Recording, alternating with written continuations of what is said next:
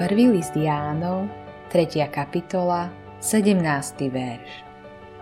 Ale ak má niekto pozemský majetok a vidí brata trpieť núdzu a zavrie si pred ním srdce, ako môže byť v ňom Božia láska? Vieš, že to, čo je pre teba najťažšie, je vzdať sa peňazí. Predstavujú tvoj čas, energiu, talenty, celú tvoju osobnosť pretvorenú na jednotnú menu. Väčšinou sa ich na to držíme, napriek tomu, že ich hodnota je nestála a nemôžeme si ich zobrať na druhý svet. Písmo hovorí, že všetkému, čo zarobíme, sme na istý čas správcovia. Ak ich nepoužijeme správne tak ako muž, ktorý zakopal svoje talenty, prinesie to na nás ten najprísnejší Boží trest.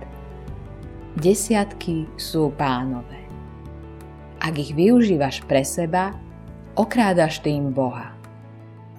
Desiatky by mali byť štandard, no dať ešte viac je prejavom našej vďačnosti za Božie dary pre nás. Uprostred bolesti a problémov zahrňa v sebe život mnoho požehnania a radosti, ktoré pochádzajú z Božej ruky. Dokonca aj naša schopnosť milovať je darom od Boha. Našu vďačnosť preukazujeme tým, že mu vrátime časť toho, čo nám dal. Modlitba dňa Otče, daj mi štedré srdce, ktoré ti ochotne vracia to, čo ti právom patrí.